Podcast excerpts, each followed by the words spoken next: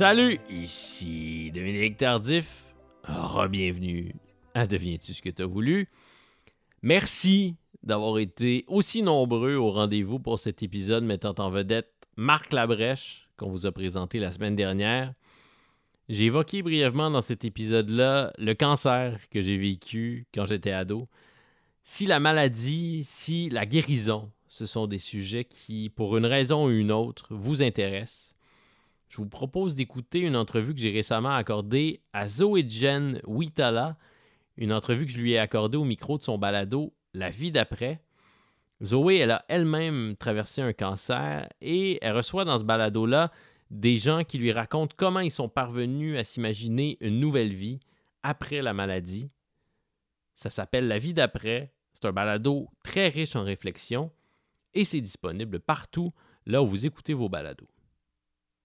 Mon invité aujourd'hui, c'est un monument vivant de la chanson acadienne, un monument vivant de la chanson francophone partout dans le monde.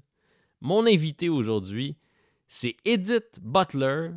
C'était la deuxième fois que j'interviewais Edith.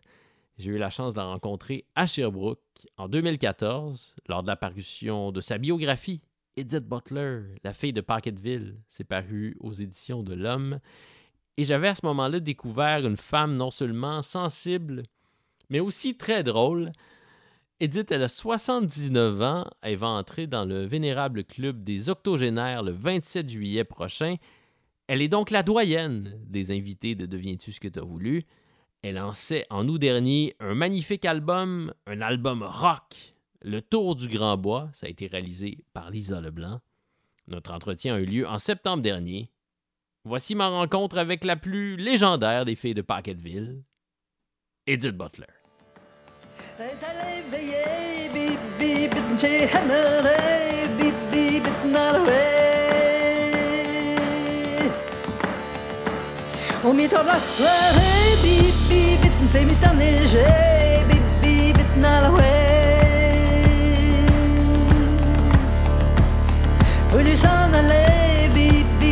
نشي حنري بيبي بتنا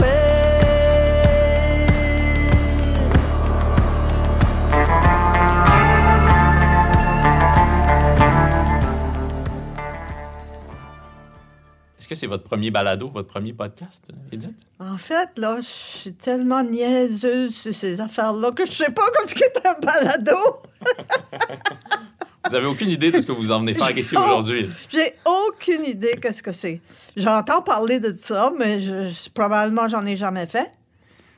Ben, vous l'auriez sans doute su si vous en ben, aviez fait. Peut-être oui. Pas, mais on aime ça savoir ce qu'on fait. Euh, ben, je peux vous l'expliquer rapidement. C'est, c'est comme de la radio, euh, mais c'est pas diffusé sur les ondes hertziennes. C'est diffusé ah. sur Internet, via, sur via le web. Bon. Donc, mais vous, vous avez déjà eu, vous, une, une radio, euh, Edith Butler. Vous avez été une des, des, oui. des pionnières de la radio euh, sur Internet. Oui, oui. C'était quoi, au début des années deux mille?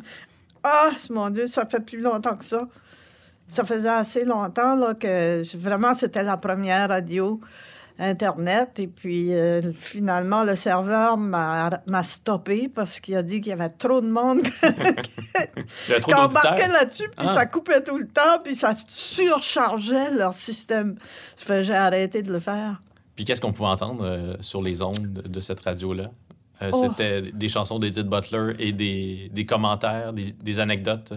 Oui, je faisais jouer, mais ça, je faisais jouer différentes euh, chansons que j'aimais beaucoup, des amis à moi.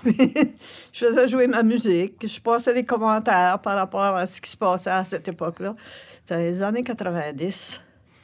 J'aime débuter mes entretiens ici en demandant à mes invités d'où ils viennent. Là, si je vous pose cette question-là, évidemment, les gens vont dire « On le sait d'où elle vient, Edith Butler. » Tout le monde sur la planète Terre sait vous venez d'où, mais je vous pose quand même la question. Vous êtes originaire d'où, Edith? Bien, les gens, souvent, sont surpris quand je leur dis que je viens de Paquetville parce qu'ils me disent « Ah, on croyait que c'était une chanson. » Ben oui, oui, c'est une chanson. C'est les deux. Mais c'est les deux. C'est mon village. Et quand j'habitais Paquetville, on avait juste une rue. Mais en fait, c'était pas une rue, c'était le chemin. C'est un chemin.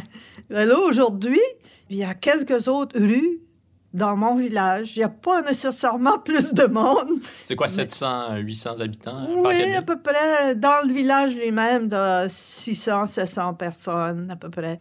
Puis je relisais votre biographie écrite par euh, votre amie de longue date, euh, Lise Aubut. Euh, puis là-dedans, vous racontez, puis ça, j'imagine qu'il y a plusieurs personnes qui ne savent pas que euh, la première langue que vous avez parlée euh, au cours de, de vos premières années de vie, c'est pas le français. Non. C'est l'anglais. Comment c'est ça? Baragouiner l'anglais. Parce que c'était pendant la guerre et j'habitais dans, dans les campements de l'aviation. Mon papa était aviateur. Alors, ils mettaient deux familles par... Euh, comment ça s'appelle ça? Les campements d'aviateurs. Mm-hmm. Alors, mon, mon petit copain, du même âge que moi, ben, c'était un anglophone. Et les Acadiens... Quand il y avait un anglophone, parlait anglais mm. pour que les Anglais comprennent. C'était comme ça. Alors moi, j'ai, j'ai appris l'anglais en premier. Mais quand la guerre a été finie, on est retourné à Paquetville. Et là, je suis arrivée devant mes cousins, mes cousines. C'était toutes des francophones. Fait, j'ai rentré à la maison une journée, puis j'ai frappé mon pied à terre. Puis j'ai dit à ma mère, ne me parle pas. Plus anglais. Ça a été fini. Elle m'a plus jamais parlé en anglais. Vous aviez déjà du caractère. Oui, mais déjà, à ce moment-là, je pense que j'avais choisi mon camp. J'avais choisi qu'est-ce que je ferais. Mmh. Je savais pas que je défendrais la langue française après tout le temps. Parce que ça a été ça, une des, euh, oui. une des grandes missions de votre vie. Oui, la grande décision de ma vie, je pense que je l'ai faite à quatre à cinq ans. Mmh. Mmh. Votre père, donc, s'était engagé volontairement dans oui. l'armée? Oui, parce en... que là, actuellement, il y a une série à la télévision que j'aime beaucoup sur la guerre, la guerre ici. Et euh, le Québec était comme dans une grande noirceur par rapport à ce qui se passait. Mais les sous-marins étaient dans le fleuve Saint-Laurent. Et le, les sous-marins descendaient nos avions, descendaient nos bateaux. Et c'était une guerre qui se faisait dans le fleuve Saint-Laurent. Les autres euh, gens, les gens des maritimes, par exemple, ils en souffraient, ils, le, ils voyaient ça. Alors, ils sont volontairement, ils allaient pour défendre le fleuve. Et mon père a été chanceux parce que il était tellement bon mécanicien qu'ils l'ont gardé à Terre-Neuve. Terre-Neuve qui était à l'époque euh, un pays, je dirais, un dominion. Elle appartenait pas au Canada. Ça faisait pas partie encore du Canada. Non. Il est resté là, je pense, pendant cinq fois, il a été mis sur la liste pour traverser euh, l'océan pour s'en aller en Europe. Mais à chaque fois, il avait besoin d'un très bon mécanicien pour arranger les avions qui se battaient contre les sous-marins dans le fleuve Saint-Laurent. Enfin, il était chanceux, il n'a pas traversé l'autre côté. Mmh. Est-ce que votre père en parlait beaucoup euh, de ça dans les années qui ont suivi, mmh. après mmh. la fin de la guerre? Non, pas tellement, mais lui, il a fait partie d'un groupe. Il vérifiait s'il n'y avait pas des avions ou quelque chose qui se passait dans le ciel qui aurait pu être une attaque venant d'ailleurs. Mmh. Fait, il nous avait montré un code pour téléphoner. C'était Aircraft Flash Cooper avec un numéro. Et là, il fallait dire ça, ça, ça voulait dire il y a quelque chose qui se passe. Qu'on comprend pas. Fait une journée, on a vu un grand trait dans le ciel. Et là, j'ai couru à la maison dire à maman, « Maman, il y a des signes dans le ciel! » Les signes dans le ciel, les religieuses nous avaient dit, « Si vous voyez des signes dans le ciel, c'est la fin du monde. » Alors, je vois encore maman qui rouvre la porte puis à regarder juste un petit peu dans le ciel, tu sais. Mais là, papa avait patenté un téléphone sous-marin entre la maison et le magasin général qu'on avait. C'est là où il travaillait. Oui, puis là, on prenait le téléphone puis on criait dedans, tu sais. « Papa! » Très fort, puis lui, il entendait. Fait là, on, on a dit « Papa, il y a, il y a un signe dans le ciel! » Alors, il a téléphoné. Aircraft Flash Cooper, puis, ils ont dit « Ah oh, non, non, non, c'est, c'est des jets. » On commence à avoir des jets à Chatham. Et puis... Euh, Donc, c'était ni la fin du monde, ni la non. Troisième Guerre mondiale. Non. Ni l'un, ni l'autre. C'était juste des, des nouveaux avions qui arrivaient, qui étaient les jets. Vous étiez évidemment là, toute jeune, euh, en quarante-cinq, lors de, de l'armistice, lors de la, de la fin de la guerre. Mais est-ce que vous avez des, des souvenirs ah, oui. de ça? Oui. Oh, oui, oui, parce qu'on était à Halifax, à Dartmouth, c'est-à-dire l'autre côté de Halifax. On avait traversé. On traversait, il n'y avait pas de pont à l'époque. Et puis, euh, moi, j'aimais beaucoup la fanfare. Et puis, je me rappelle que je marchais avec la fanfare à côté de mon père. Et à un moment donné, mon père m'a pris dans ses bras, puis on s'est mis à courir. Et euh, on courait dans le verre. Les, les soldats avaient tout défoncé, les, les boutiques. Mmh. Ils avaient cassé... La vitre cassée. Oui, ils avaient cassé les, les, les boutiques, les magasins. Et euh, là, papa nous a dit... on va s'en aller parce que ça, ça tourne vraiment mal. On a embarqué sur le traversier et c'était le dernier traversier. Après ça, ils ont arrêté le mouvement, soit des soldats de rentrer dans Halifax ou bien l'inverse. Ils ont, ils ont massacré la, la ville. Mais ils avaient raison de massacrer la ville, les soldats, parce que à toutes les fois que les soldats arrivaient dans une boutique, un restaurant ou un bar, les prix doublaient. Mmh. Parce qu'eux avaient de l'argent, les soldats. Uh-huh. Ils n'étaient pas euh, rationnés comme les non, gens, les autres. C'est, ouais. c'est ça. C'est quand arrivé, c'est fait, eux autres, ils, euh, ils ont pris leur revanche, disons, mm. à la fin de la guerre. Là, il n'y avait plus personne, ne pouvait rien faire, ne pouvait pas les, les, les emprisonner. C'était vraiment comme un genre d'émeute, une révolte. Mm. J'ai aussi lu dans votre biographie, puis là, je me demande si c'est pas une sorte d'exagération euh, typiquement acadienne, une, une menterie, comme on dit. C'est ça le, le terme que vous employez. Vous racontez que... il était interdit de danser à Paquetville oui. lorsque vous étiez oui. jeune. Oui. C'est oui. le curé qui avait interdit oui, le curé, la danse. Oui, le curé avait décidé ça, qu'on n'avait pas le droit de... Non, c'est pas une menterie. On parle c'est... pas du Moyen-Âge, là, quand même. Non, c'est les non. années euh, quarante cinquante. Non, non, si on parlait du Moyen-Âge, je serais vraiment, vraiment vieille. Oui. Vous n'êtes pas si vieille que ça. Je ne voulais pas vous vieillir, je m'excuse. Non, on n'avait pas le droit de danser à Paquetville. Mais le curé de l'autre village, là, on avait le droit. C'était pas péché chez lui, c'était péché chez nous. Ça fait... Euh, tous les fins de semaine, on partait, on allait à... Je pense, c'est à Saint-Léolin. Et puis euh, là, il y avait un groupe de musiciens qui faisaient de la musique, puis on dansait le quadrille acadien. Le quadrille est très long. On payait vingt-cinq cents chacun, puis on pouvait danser pendant toute la soirée. Enfin, c'est mes cousins qui m'ont montré comment danser le quadrille acadien. Et à toutes les fois qu'il y avait un des musiciens qui, qui arrêtait de jouer, soit pour aller chercher une bière ou autre chose, tu sais, je, le, je prenais l'instrument, puis je disais « Où tu mets tes doigts ?» Ben, il disait, voici, ça, c'est l'accord de do, puis l'accord de sol. Ça, les, les rilles, c'est à peu près ça. Il y a deux accords, puis des fois, il n'y a qu'un accord. C'est rare qu'il y a trois accords. Ça s'apprend rapidement. Et j'apprenais, comme on dit, sur le tas. Vraiment, là, je, genre, j'adorais faire ça. Donc, c'est vos premiers moments. C'est comme ça que vous êtes entrée euh, en contact avec la musique, que vous êtes devenue musicienne. Bien, le, mon contact avec la musique, c'était par ma mère. Maman avait un piano. Et maman jouait du piano tous les jours, tous les jours. C'était le cœur de la maison, ce piano-là. Et, mon Dieu, je... en revenant de la guerre, là, j'étais pas tellement vieille. Je m'en rappelle du piano de maman. Puis, il n'y avait pas de piano avant, là, quand on était dans les, les baraquements. Et quand arrivait chez elle, ben là, elle avait le piano. Je m'en rappelle très bien d'essayer de jouer avec des bouts de mes doigts, des bouts de mes pieds, d'essayer de jouer comme maman. Et j'ai appris quand même très, très, très vite. Mm. Je n'étais pas un, un génie du piano, mais j'ai compris qu'est-ce que ça voulait dire, la musique, pour hum. moi. Qu'est-ce que ça voulait dire pour vous, la musique? C'était mon âme. Mm. C'était mon âme. J'ai vécu toute ma vie dans, dans la musique, tout le temps, tout le temps. C'est difficile à, à croire aujourd'hui parce que vous êtes reconnu pour euh, votre exubérance. Euh, oui. Sur scène, puis euh, dans la vie. Je le constate depuis euh, quelques minutes. Vous êtes euh, très vive, très vive d'esprit. Mais lorsque vous avez présenté votre premier spectacle, vous avez, lorsque vous avez joué des chansons devant des gens pour la première fois, vous étiez très timide, oui. C'est vrai? Oui. J'étais tellement timide que... Ben, je disais pas un mot. Je chantais, mais je disais rien. Un peu comme un, un bègue.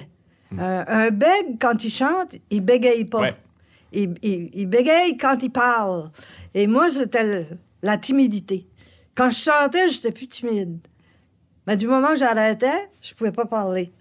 Alors, ce qui fait que euh, la première fois que je me suis présentée pour faire des chansons, j'ai fait trois chansons. Et là, euh, il y avait Cécile Maillet, qui était la sœur d'Antonine Maillet, qui m'a dit, « Ben, hey, le monde en veut d'autres. Chansons d'autres, chansons d'autres. Ben, » j'ai dit, « J'en sais pas vraiment d'autres. » des chansons que, que j'aurais pu chanter devant le public. J'en savais des chansons estudiantines, tu sais, euh, rabelaisiennes, mais des belles chansons. Là. Fait, elle a dit, ben rechante les trois mêmes. Fait, elle a rouvert le rideau, j'ai rechanté les trois mêmes. Puis là, après ça, j'ai compris qu'il pouvait avoir des demandes. J'ai commencé à bâtir mon répertoire. Que ça vous prendrait peut-être un répertoire plus vaste que oui. seulement trois chansons. Oui, et puis euh, chanter Morpionibus, là, ben ça, c'est, je chantais ça dans la chambre. Morpionibus? Avec... Mor- Morpionibus, ça, c'est les morpions. Oui, non, mais je, je suis familier avec les... ben, je suis pas familier, j'ai, j'ai jamais, euh, j'ai jamais mais... été affligé par les morpions, Edith, mais je sais c'est quoi. C'était De Profundis, Morpionibus. Ça, c'est une chanson euh, ouais, ouais, estudiantine. Estudiantine, oui. Non, moi, je la chanterai pas ici non plus. J'essayais de vous inviter là, comme ça, subtilement ah! à la chanter, mais euh, d'accord, je vous tordrai pas un bras, Edith. Donc ça, c'était au, au collège euh, Notre-Dame d'Acadie? Oui, Notre-Dame d'Acadie, ça, c'était un collège qui avait été fondé par des religieuses acadiennes. Bien, Antonine Maillet, entre autres. Mais c'était des femmes qui étaient très fortes et très fières. Et euh, ils nous ont... passer cette fierté-là à, à toutes les étudiantes, tous les étudiantes qui ont étudié avec eux.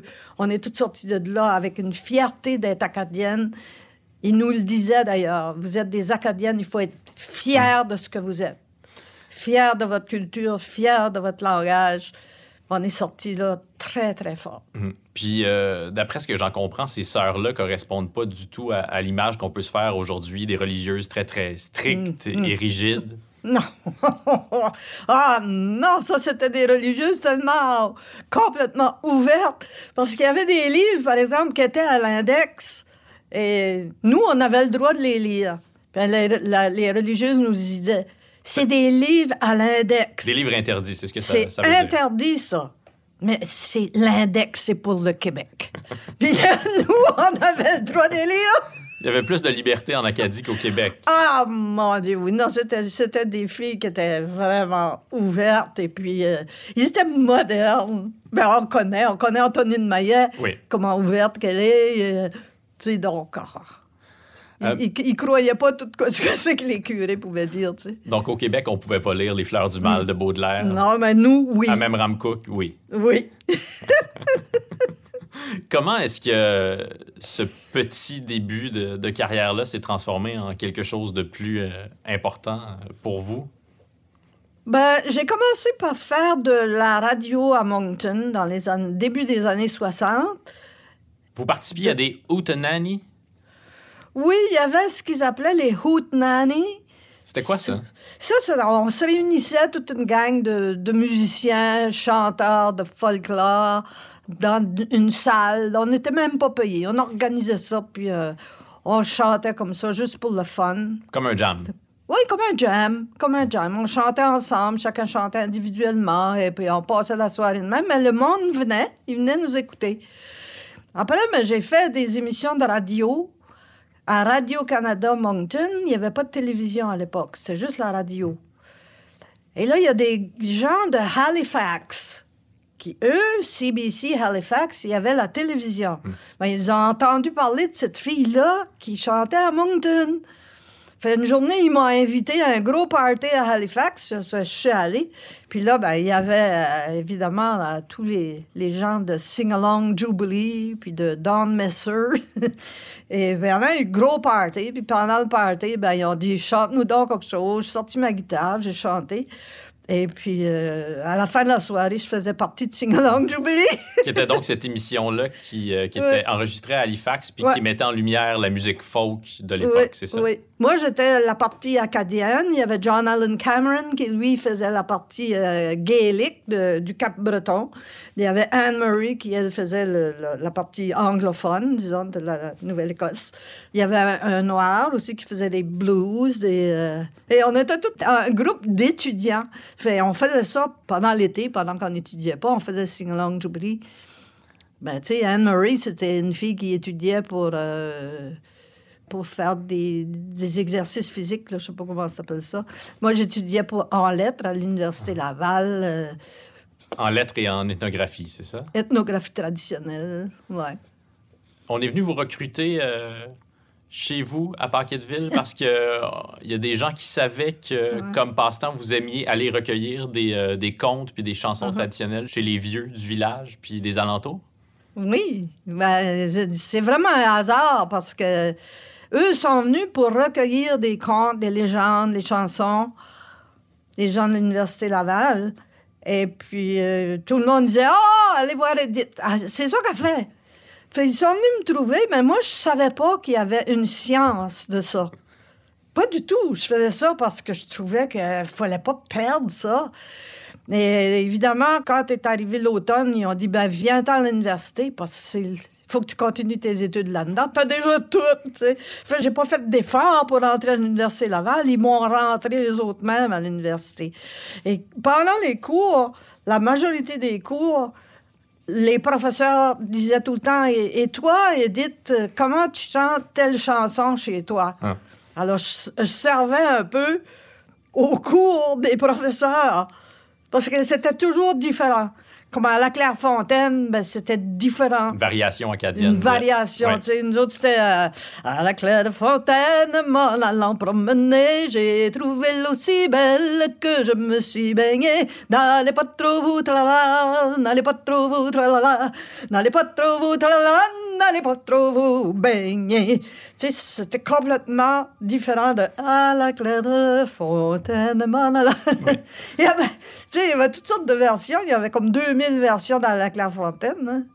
Mais pourquoi est-ce que vous vous sentiez investi de, de cette mission-là? Pourquoi est-ce que vous aviez la conscience que c'était important de préserver ce, ce patrimoine-là, puis d'aller voir ces, ces vieux-là, puis de recueillir ce qu'il y avait à, à chanter et à raconter? Bien, je pense que j'étais à la recherche de moi-même. Mmh. Au départ, euh, quand j'ai dit à ma mère, « Tiens, parle-moi plus anglais », là, Euh, j'ai commencé vraiment à essayer d'apprendre le, le, le français, en tout cas, avec mes, mes, mes cousins. J'ai appris le, le français de Paquetville. Le vieux français avec les javions puis les jetons et tout ça. Et j'étais à la recherche de qui j'étais, parce que on était des Butler. Puis toutes les autres alentour de nous autres, ben, c'était des Leblanc, des Cormier, les Robichaud, les Thériault, les Thibaudot, Thibault. Euh, c'était tous des noms acadiens. Et nous, on avait, on était Butler. Fait, ça me mêlait, parce que je me disais, euh, comment ça fait que nous autres, on est Butler? Pourquoi qu'on n'est pas Leblanc? Ou...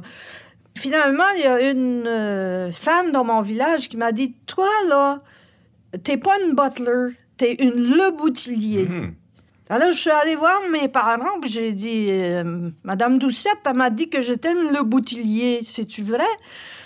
Là, ils ont tous dit, non, non, on est vraiment des Butler, on vient d'Irlande. Fait, moi, j'ai un peu cru ça, mais j'avais un doute. Là, j'ai fait des efforts pour essayer de trouver...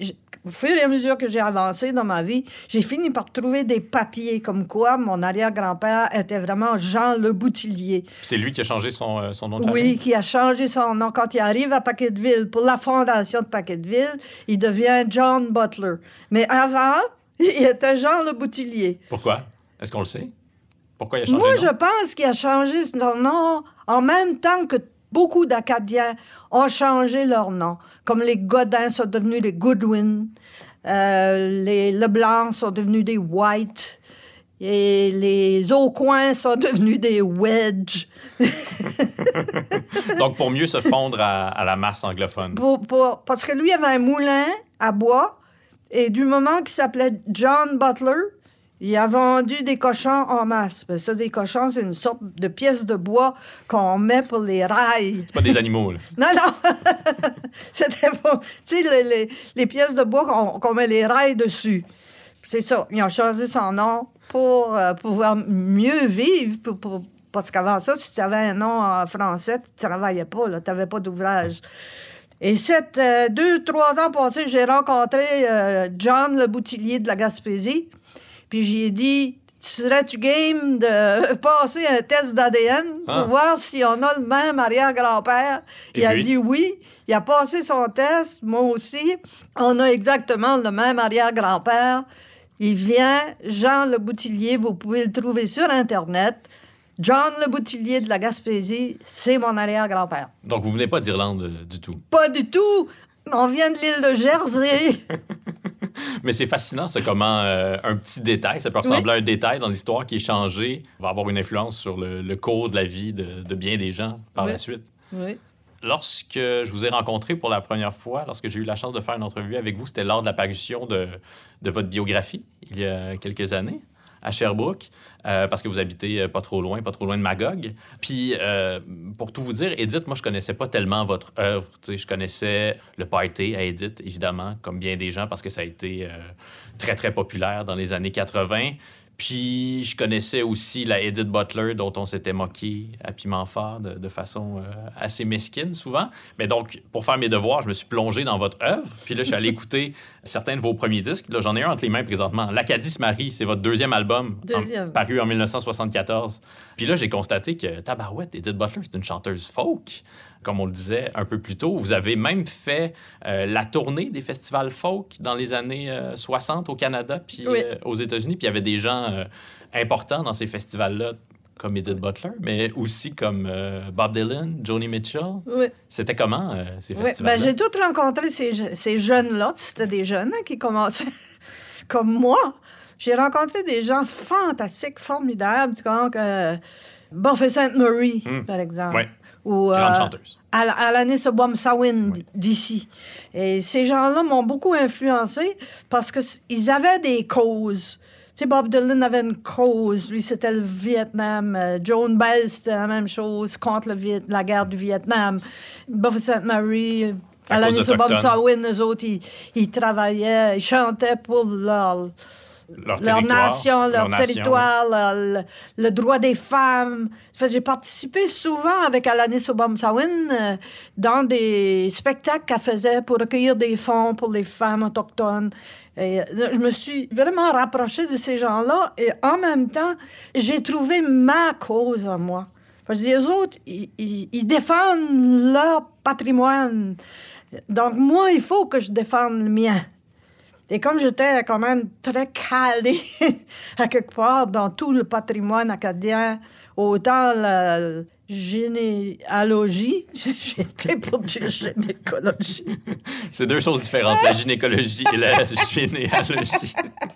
La généalogie, l'histoire acadienne, la culture, les chansons, les us, les coutumes. Et j'ai pris ça comme ma cause et puis j'ai vraiment bien fait parce que... Ça continue. Je veux dire, on est un peuple qui continue. Et puis, euh, euh, aujourd'hui, je peux dire, ben, peut-être un peu à cause de moi, notre culture tient le coup. Vous ouais. avez euh, beaucoup contribué. Ben, il y a une chanson sur euh, l'Acadie se marie qui s'intitule « On parlera de nous someday ». Mm-hmm. Euh, c'est une très, très belle chanson. C'est une de mes préférées de, de votre répertoire, mm. de ce disque-là. On parlera de nous someday. On en parle encore des, euh, des Acadies en deux mille vingt et un. Ben, quand, quand je l'ai écrit, moi, je, euh, on était dans une passe un peu difficile. Il y avait des, des plus jeunes comme moi qui, qui se révoltaient. Ils ne voulaient plus entendre parler de l'ancien monde, l'ancienne Acadie. Euh, tu sais, la déportation était pour eux autres passé depuis longtemps, puis euh, ils ne voulaient pas parler de ça. Ça fait... Moi, ça m'inquiétait, parce que je me dis, si on ne parle pas de notre histoire, un jour, on ne parlera plus de nous. Mm. Someday, tu sais, on ne parlera plus de nous. Fait, j'avais écrit cette chanson-là à cause de ça. Et notre histoire n'en finit pas avec la déportation. Notre histoire est encore là aujourd'hui. Aujourd'hui même, là. L'histoire est encore après se faire. Et c'est ça qu'on oublie tout le temps. C'est pas en arrière, en arrière, en arrière. L'histoire, elle est là. On l'a fait. On est après la faire. Tout de suite. Disons qu'on est euh, à Moncton ou à Bathurst dans les années euh, soixante, puis qu'on est francophone, on se présente dans un café, dans un restaurant. Euh, comment est-ce qu'on était reçu? Speak white. Mm. Mm-hmm. French frogs. C'est violent, ça. C'est très violent. Ouais. C'était, c'était très violent.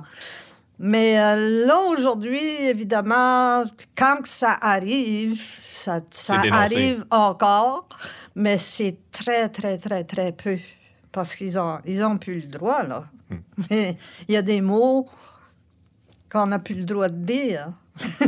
Oui, ben, pour, pour des bonnes raisons, d'ailleurs. Euh, Comme nous autres, on n'a pas le droit de dire qu'ils sont tête carrée. On n'a plus le droit de dire ça. Non, C'est, c'est préférable de ne pas dire ça.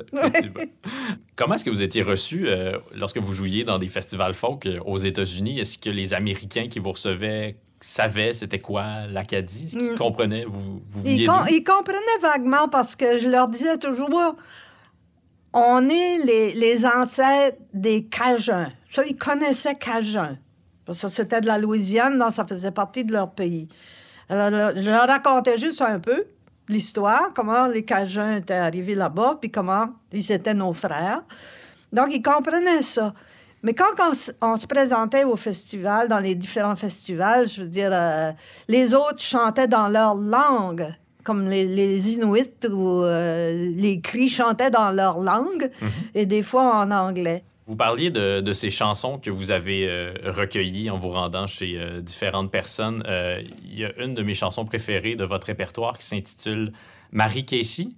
Euh, il y en a une version, d'ailleurs, sur votre euh, tout nouvel album réalisé par euh, Lise Leblanc. Ben, deux questions. Ça vient d'où, cette chanson-là? Puis, c'est en... il y a des bouts qui sont en français, mais il y a des bouts qui sont... Est-ce que c'est des onomatopées ou c'est dans une autre langue que je ne maîtrise pas, visiblement? Ben... Pour dire la vérité... Ah ouais, je vais commencer par le début. J'étais allée à l'université Moncton dans les archives pour essayer de trouver du nouveau matériel. Mm-hmm. Et je suis tombée dans la collection de Georges Arsenault qui vient de l'île du Prince-Édouard. Lui, il avait fait comme moi, il avait recueilli beaucoup, beaucoup de, de chansons. À l'île du Prince-Édouard, ils ont un répertoire fantastique. Mais fantastique et complètement différent des autres. Peut-être parce qu'ils ont été isolés, ils ont gardé des choses. Et j'ai trouvé Marie Caissie. Marie Caissie, quand je l'ai entendue la première fois, c'était un vieillard qui la chantait. C'était un peu difficile à comprendre parce que tu voyais qu'il y avait de la misère à la chanter et il y avait des bouts de la chanson qui que je comprenais pas ou qui n'était pas chantable, disons. Et moi, je trouvais que la mélodie était merveilleuse et si je changeais un peu les paroles, ça devenait un peu voodoo. Oui. Et je, je l'ai toujours pensé comme ça, jusqu'à temps que cette année, Lise Leblanc l'a pris puis elle en a fait un rock. Oui. Alors, le bout qu'on comprend pas, je l'ai chanté à des Micmacs pour voir qu'est-ce que je chantais. Et eux ont ri. Beaucoup. Alors, je peux pas dire si c'était... Puis ils vous ont pas dit ce que vous chantiez? Non! Ils ont pas voulu vous le dire? Ils ont juste ri, ri, ri. Ça fait... Je sais pas ce que je dis dans le bout. Je dis c'est du Micmac, mais je sais pas ce que c'est. C'est euh... peut-être juste des onomatopées, puis c'est pour ça qu'ils ont tant ri. OK. Donc, j'ai pas à me sentir coupable de ne pas non, comprendre non, cette non, chanson-là. Non. Puis je peux me permettre de la, de la chanter avec vous lorsque je l'écoute. Ah oui, oui. OK, d'accord. Merci de me donner la permission. Est-ce que c'est euh, en soixante-dix, lorsque vous êtes rendu euh, au Japon pour euh, l'exposition uni- universelle d'Osaka, que, que, que c'est vraiment devenu votre carrière, la musique, la chanson? Parce que au cours des années précédentes, vous êtes professeur, vous étudiez à l'Université Laval, vous avez reçu une maîtrise, vous faites de la musique en parallèle de tout ça, mais euh, lorsque vous vous rendez au Japon, c'est euh, six mois et c'est que de la musique à chaque jour. Quoi, trois spectacles par jour? Trois spectacles par jour pendant six mois à travers tout le Japon. C'est-à-dire, je suis allée là-bas à Hokkaido en plein hiver. J'ai chanté sur des monuments de glace énormes. Moi, je pensais qu'à Québec, les monuments de glace étaient gros. J'avais rien vu. Tellement énorme que quand arrivait un peu le printemps, il les dynamitait pour pas qu'ils tombent sur, sur des autos. Et le lendemain, je prenais l'avion et on m'emmenait à, à Nagasaki, par exemple, mmh. là-bas dans le sud, où là, on pouvait cueillir des... Ils appelaient ça des mécanes, là, des genres de petites oranges sur les arbres. Et faut pas oublier que le Japon... C'est aussi grand que du, du Québec jusqu'à la Floride. Il y a quatre grosses îles. C'est ça qui est la température. C'est comme notre température d'hiver jusqu'à la Floride. Et euh, là, j'ai trois spectacles par jour. Quand je suis revenue, je me suis dit, bon, ben... il faudrait que je continue. Il faudrait que je continue. Et là, j'avais... Euh, je suis partie en tournée à travers tout le Canada là, en soixante et onze. Et quand je suis revenue, je me suis dit, bon, ben, faut, faut que je le fasse. Mais la, la carrière a vraiment commencé quand j'ai rencontré, en soixante-treize, j'ai rencontré Lise Aubut, qui, elle, était vraiment une, une grande impresario. Elle s'occupait de Barbara, de Serge Reggiani, de Anne Sylvestre. Alors, c'était vraiment quelqu'un, une, une des... la rare grande impresario du Québec. Et... je ne m'en rappelle pas si c'est elle qui est venue me chercher ou moi qui allais la chercher. En tout cas, on a commencé ça en soixante-treize, ça fait quarante-huit ans, je pense. Et elle a organisé... Je, moi, je n'avais pas d'affiche. J'avais, j'avais, tu sais, j'avais rien. Je n'étais pas organisée du tout, du tout, du tout. Est-ce qu'on pourrait dire que vous étiez une sorte de, de hippie? Oui, oui, oui, oui. oui. L'argent, c'est pas vraiment important, puis euh, on s'arrangera ouais, demain. Oui, ouais, c'est ça. J'avais ma musique à bouche, j'avais un vieux troc, j'avais ma guitare, puis c'est ça. Puis je me promenais d'un festival à l'autre, d'un spectacle à l'autre, puis euh, c'était juste du fun. Des fois, on me donnait une bière. Tu sais, on me payait pas. Moi, tu sais, je m'en sacrais. C'est encore comme ça, ça, la vie de musicien. Euh, c'est encore comme ça, parfois, la vie de, de musicien émergent. Là. Oui, oui, oui. Viens oui, faire oui. un spectacle chez nous, on va donner quelques bières, puis oui, euh, peut-être oui, un repas si t'es chanceux. Oui, oui. C'était ça. Puis le coucher, ben, on couchait. Des fois, on couchait sur la plage, des fois, on couchait chez quelqu'un qui, qui était là. Puis... non, mais Lise, elle a, elle a vraiment bien organisé ma, ma carrière après, et puis... elle m'a énormément aidée. Comme les gens de Radio-Canada disaient, ben, elle ne peut pas venir à Radio-Canada avec l'accent qu'elle a. Mm. Il fallait parler Radio-Canada. Il y avait un son. Oui, oui. Il y avait une langue radio-canadienne oui, qui oui. était parlée nulle part ailleurs qu'à Canada. Radio-Canada. Oui. C'est ça. Ben, moi, je ne parlais pas cette langue-là pantoute. C'est la même chose pour les boîtes à chansons euh, comme euh, Le Patriote. Eux autres, ils disaient, ben, on ne peut pas l'apprendre. C'est une, une Anglaise, euh, Edith Butler. T'sais. Oui, parce qu'on était pendant la mouvance nationaliste souverainiste euh, au Québec. Là. Donc, Le Patriote, c'est la salle qui accueillait tous les chansonniers euh, qui parlaient du pays avec ferveur. Là. C'est ça. Et puis, euh, les Obus a dit, il n'y en est pas question. Tu gardes ton nom, tu gardes ton accent, tu gardes ton vocabulaire. C'est elle qui m'a poussée à garder tout ça. Et à m'obliger, alors, finalement, à rester vrai tout le temps. Mmh. Est-ce que c'est le secret, ça? De, c'est un mot qu'on utilise beaucoup aujourd'hui, l'authenticité. C'est le secret pour mener une bonne carrière, pour euh, rester intègre? Euh, c'est peut-être un des secrets. C'est sûr Et... que ça aide d'avoir des bonnes chansons aussi. Pour moi, ça a été ça. Ça a été ça. D'être vrai tout le temps. Comme là, le dernier album que je viens de faire, ça ne peut pas être plus vrai que ça. D'avoir travaillé avec Lise Leblanc, il ne peut pas avoir plus vrai que ce fille-là. Donc, pour moi, ça a été ça. Mais c'est peut-être... pour avoir une bonne carrière, il y en a qui, qui se font des personnages, et, euh, il y en a qui envalent des micros, il y en a... Que, Hubert il... Lenoir a fait ça récemment, semble-t-il. Il paraît que ça n'a pas trop fait mal, que ça a été un peu pénible, mais que ça en est sorti. Oui, oui, non, vous n'avez jamais fait ça, vous, Edith? Non, non, non. Moi, je, j'ai surtout pas le micro que j'ai devant moi, je ne l'essayerai pas. Oui, il est un peu gros, effectivement. euh, mais je reviens au, au Japon. Là. Pourquoi est-ce qu'on vous avez choisi, vous, pour euh, aller représenter euh, le Canada là-bas? C'est quand même un, un gros contrat, une grosse mission. Là. Mais en fait, j'étais allée plusieurs fois au festival Mariposa de Toronto, et l'organisatrice... était sur un comité au gouvernement canadien, et quand ils ont demandé à elle qui elle enverrait au Japon, elle a dit, il y a une seule qui est capable de faire ça, à pied levé, c'est Edith Butler. Elle joue avec sa guitare, sa musique à bouche, envoyez-la au Japon, elle peut faire tout le Japon, puis elle peut faire lever les Japonais. Ce que j'ai fait. Alors que les Japonais, pourtant, sont pas réputés pour euh, applaudir puis se mettre à danser euh, spontanément non, comme mais, ça. Non, mais euh, ils il, il saluent. Ce qui est trop comique, c'est qu'ils se lèvent après le spectacle et il, il, c'est eux qui saluent. Et non pas l'artiste sur scène. Et non pas... Et là, il y avait Jean-Pierre Ferland qui était venu. Mais on avait oublié d'y dire que les Japonais n'applaudissaient pas.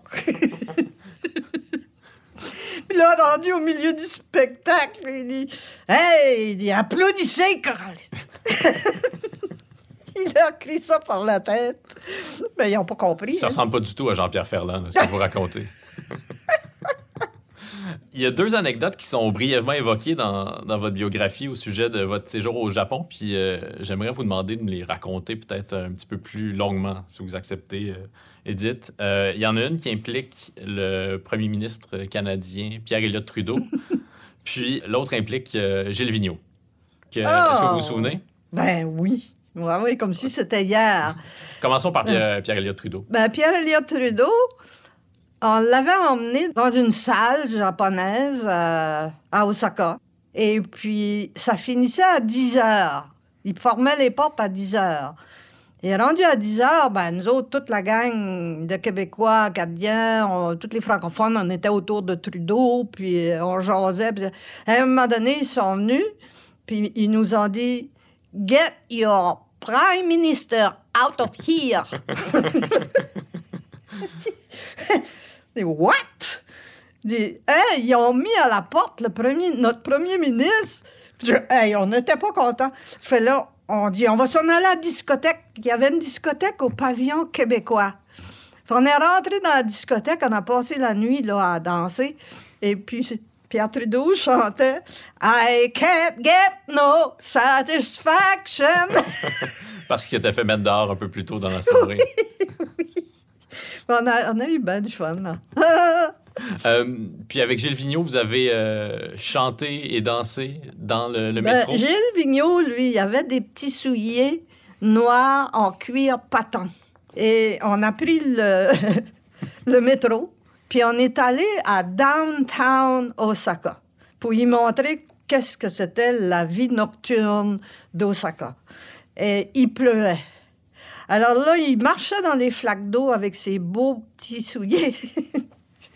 On a réussi quand même à y montrer un peu tout ce que c'était les, les, les maïkas, là, les geishas, un peu les gens de, de les petites putes japonaises qui étaient tout à l'entour, puis tout ça. On avait du fun avec ça. Là, on a pris le métro pour s'en revenir, et là, on était évidemment avec tous les Japonais qui, qui, qui nous venaient à la, à la hauteur de, de, du, du coude, je dirais. Faut dire que vous êtes grande, mais effectivement, en général, les Japonais sont, euh, sont plus petits. Ouais. Oui, ils étaient à l'époque plus petits. De star, ouais. Ils ont mangé des, des hormones, puis ils sont plus grands. Ah, mais j'y suis allé avec, euh, avec ma blonde, qui est à peu près de, de votre grandeur, euh, elle aussi. Puis euh, effectivement, là aussi, lorsqu'on euh, on est allé faire du, un peu de magasinage, puis euh, c'est ça, le, les robes, c'est pas, c'est pas les mêmes longueurs. Là. Ils sont... ils sont... Alors là, j'ai lu une vidéo où il disait... Euh... « Ouais, toi, chez vous, à Paquetville, euh, c'est un rire ici, ça, ça rire du même. » Puis c'était épais dans, dans le métro. « Ah, oh, non! » Je disais, « Non, non, chez nous, c'est pas comme ça. » Je dis, « On le step de même. » Et là, les Japonais, eux, nous regardaient avec des gros yeux, ils leur disaient, « Ben, qu'est-ce que c'est ça, ces affaires-là? » On avait steppé jusqu'à temps qu'on arrive chez, à notre, nos, nos pavillons d'étrangers. On vivait tout ensemble, les étrangers. Euh, si un jour, euh, on tourne un film à partir de, de votre vie, je veux que cette scène-là fasse partie euh, du film. Ou, ou si on tourne un film à partir de la vie de Gilles Vigneault, peu importe, l'un ou l'autre, il faut que cette scène-là en fasse partie. Euh, là, je fais un petit bond dans le temps. Tantôt, je l'évoquais. En quatre-vingt-cinq, vous faites paraître l'album euh, Le Party d'Edith que j'ai euh, ici, qui va devenir une série euh, d'albums. Puis, euh, dans ces disques-là, ben, le, le titre est assez limpide. Là, on met davantage en, en lumière la partie festive de, de votre répertoire. Ces albums-là, euh, quelle relation vous avez avec, euh, avec eux aujourd'hui? Parce que je crois comprendre que vous les avez fait un peu à reculons. Est-ce que c'est vrai? Ben, je les ai fait à contre-cœur. Mmh. Parce que moi, j'avais, j'avais une ligne de pensée. J'avais un parcours que je suivais tout le temps, tout le temps, tout le temps. Et quand est arrivé les, les parties, c'était comme une aparté dans cette ligne que je suivais. Moi, j'étais un auteur, compositeur, et... mais j'avais une partie très festive dans mes spectacles. Alors, c'est Gilbert Morin qui m'a emmené cette idée-là. Et moi, je voulais pas le faire. Je voulais pas faire ça. Mais on a fini par me convaincre de le faire. Et j'ai fini par faire trois parties de suite. Mais au bout du troisième, on a voulu encore m'en faire faire un quatrième. Mais là, j'ai mis les freins. J'ai dit non, c'est terminé. Après, et, et le party continue et party pour danser. Là, vous, ouais, vous aviez euh, Vous avez ouais, eu là, assez de party. Oui, là, j'en avais assez. Il y avait même ma, ma nièce qui, toutes les fois que je descendais chez nous, ma nièce criait « Ah, ma tante party! Ma tante, ma tante party! » Mais, tu sais, ça a été dur à cette époque-là parce qu'en plus, j'ai fait euh, comme un genre de dépression. Pas un genre, j'ai fait une dépression. De toujours être sur le party, c'est extrêmement dur parce que moi, je suis une solitaire. J'aurais pas fait les parties, moi. Mais aujourd'hui, quand je regarde en arrière, puis je regarde ce que ça a emmené au monde, la joie que ça leur a emmené, combien de monde ils ont écouté sur les parties, c'est le bonheur qu'ils ont eu à danser sur ça, année après année après année, avec toute leur famille, les enfants et tout ça. Aujourd'hui, je me dis, oui, c'était quelque chose dans ma vie qui a été très important.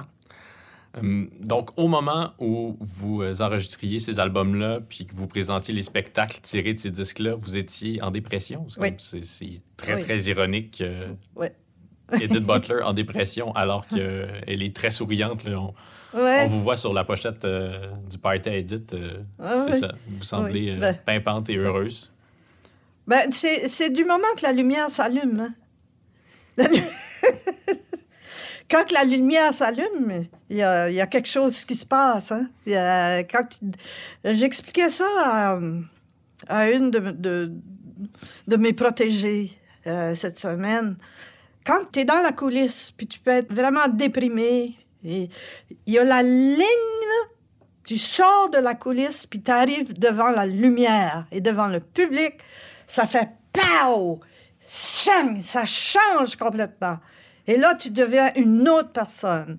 Il y a une autre personne qui sort de toi, il y a un aura énorme qui sort de toi. Et là, tu communiques avec les gens, tu communiques. Et c'est ça qu'on voit, là, dans ça. Hmm. Là, du moment que j'en sortais, je tombais en dépression. La leçon dans tout ça, c'est, que c'est euh, ben, qu'il faut s'écouter. Euh, vous parliez d'authenticité tantôt. Là, c'est peut-être un moment où vous avez été moins authentique. Ben, je ne sais pas que j'étais moins authentique parce que la partie festive était là. Elle existait, oui. Elle existait. Mais c'est pas là que moi, je ne serais pas allée là. Hum. Je serais allée plutôt vers l'autre album qui est venu après, en quatre-vingt-dix. J'ai repris le cours de ma vie en quatre-vingt-dix, où là, j'ai fait des chansons... avec Lise, comme euh, euh, je me sens comme un beluga, Matawila, qui parle justement de l'écologie. C'est des chansons qui sont très actuelles. Euh, Drôle d'hiver, quand on parle, par exemple, de qu'est-ce que c'est que la liberté quand le mur est tombé à Brandebourg, le mur russe est tombé. Tout ça, ces chansons-là, comment on dirait, on passait dans le beurre parce que tout le monde voulait des parties. Uh-huh. Et moi, je suis arrivée avec un album complètement, complètement autre. Est-ce que c'est euh, le succès euh, des parties qui vous a mené jusqu'à, jusqu'à l'Olympia en dix-neuf cent quatre-vingt-cinq? Non! J'avais pas fait les parties encore. C'était pas encore enregistré? Non! Donc, c'était avant ça? Oui! J'ai gagné, par exemple, un prix qui s'appelle l'Académie Charles-Lecroix en hmm. quatre-vingts. Très prestigieux de, pour la chanson francophone, oui. Et puis ça, là, c'est un des plus grands prix que tu peux avoir. J'ai gagné ça avec une chanson, Je m'appelle Edith. Oui. L'album Je m'appelle Edith. Je l'ai ici, je vais le sortir. Mais ça, c'était avant les parties. Donc, toute ma carrière que j'ai faite en France, c'était avec des chansons que moi et Lise, on écrivait. C'est sur cet album-là qu'il y a Escarmouche à Restigouche aussi. Oui, bien, Escarmouche à Restigouche, j'avais, j'avais écrit ça aussi pour Alanis Obomsawin. Mm. Je l'ai écrit, je pense, avec Plamondon, qui, lui, sa grand-mère, je crois qu'elle est à Atikamekw. Et il y avait eu, justement, un escarmouche à Restigouche. Oui, c'était plus qu'une escarmouche, en fait. on, on voulait empêcher les Autochtones là-bas de, de pêcher. Là. De pêcher le, le saumon. Mais moi, oui. je les connaissais parce que j'avais fait des recherches avec euh, mon ex-mari, Robert Grenier. J'avais fait des recherches là, à Restigouche sur des bateaux qui avaient été coulés par les Anglais en dix-sept cent soixante. Enfin, je J'ai habité trois ans avec eux. Je connaissais le chef métallique. Tu sais, je connaissais beaucoup des Micmacs de là. Et donc, on a écrit cette chanson, Escarmouche à Restigouche, mais elle a été bannie des... elle a été, comment tu dirais ça? Censuré. Censuré oui. Dans les radios. Parce que la, la, le ministre, que je dis le ministre pour les touristes, oui. il ne voulait pas ça. Enfin, la chanson a été censurée. Mais là, à ce moment-là, comme Alanis, elle avait fait un reportage, un documentaire sur ça, elle a dit, je vais prendre ta chanson, je vais la mettre dans mon film. Et la, cette chanson-là est dans ce film. Mmh. Oui, c'est une cinéaste euh, majeure, euh, oui. Alanis Obomsawin, effectivement. Elle, elle travaille toujours, d'ailleurs. Elle est toujours là. Oui. L'Olympia, qu'est-ce que ça, ça représentait pour vous? Est-ce que vous y avez rêvé ou c'était trop gros lorsque vous avez débuté votre carrière pour que vous puissiez même rêver d'un jour monter sur la scène de l'Olympia? Mmh, j'ai jamais rêvé vraiment d'a, d'aller à la... à l'Olympia, je rêvais pas à ça, moi. Je suis plutôt une fille qui est au jour le jour. Et Lise a rêvé pour moi, c'est certain. On peut peut-être préciser que Lise est dans la régie présentement, donc elle, elle entend tout ce que vous dites et tout ce que je dis. Alors, elle a certainement rêvé et travaillé énormément, parce que c'était beaucoup, beaucoup de travail pour le faire. On a commencé par faire des petites scènes, des petites salles. Après ça, on a fait euh, le théâtre de la ville de Paris, qui était le théâtre de Sarah Bernard. Mmh. Et puis, euh, on, la l'a, on l'a fait sur trois ans de suite, ce théâtre-là. Et un jour, Diane Dufresne a emmené le directeur de l'Olympia me voir. Bruno euh, Cocatrix? Non, c'était pas Bruno, non. C'était Jean-Michel Boris, parce que Cocatrix était mort. Puis Jean-Michel Boris, lui, ça se trouvait être comme le, le...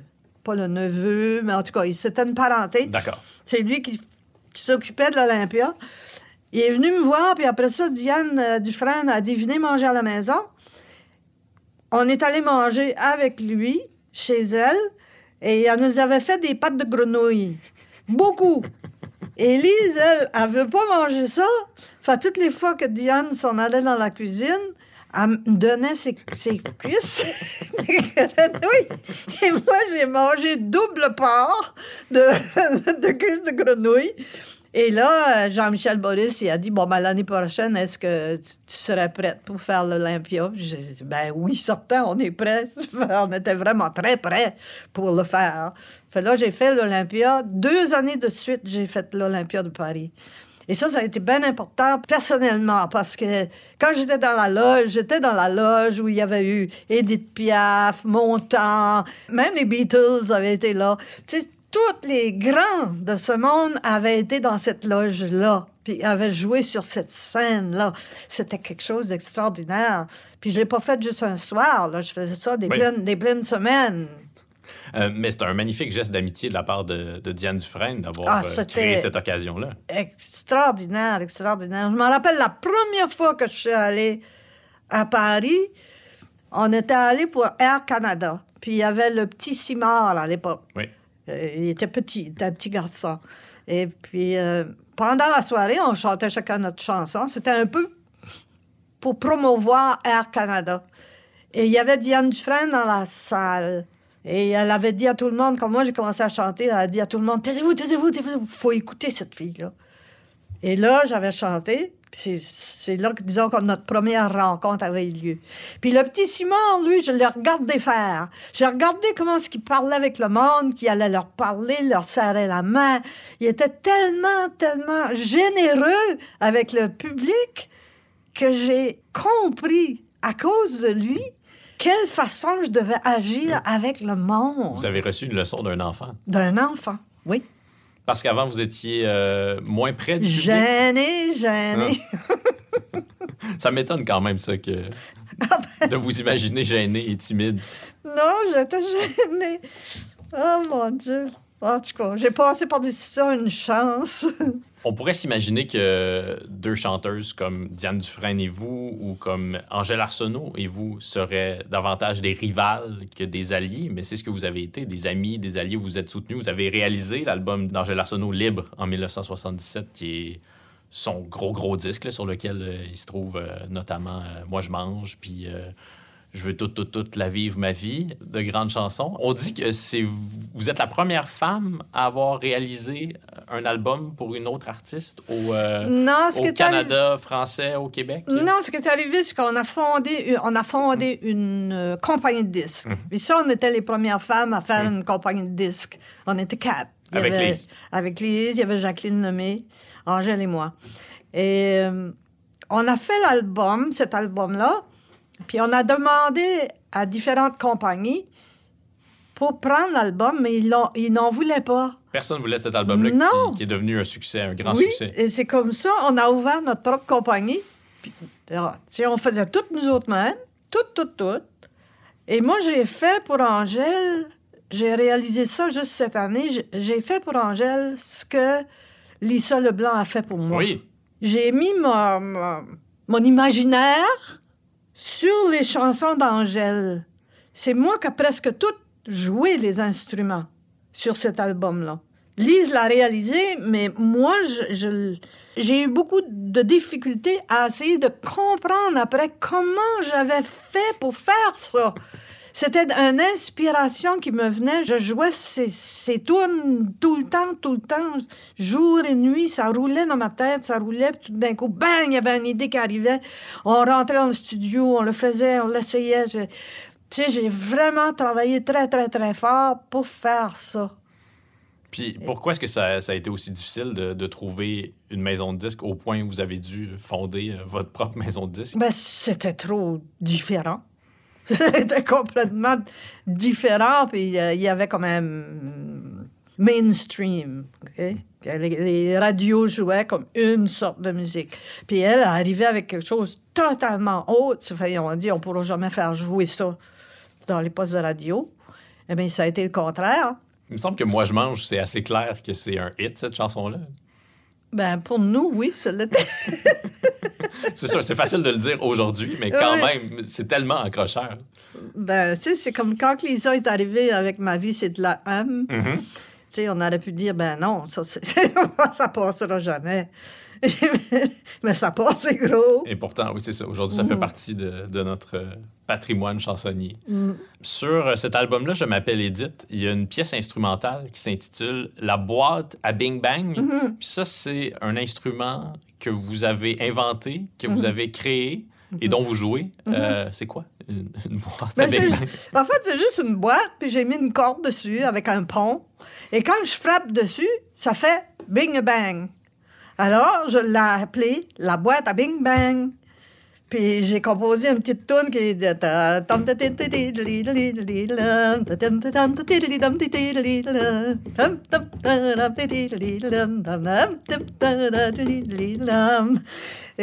un jour, j'arrive à Paris et je veux...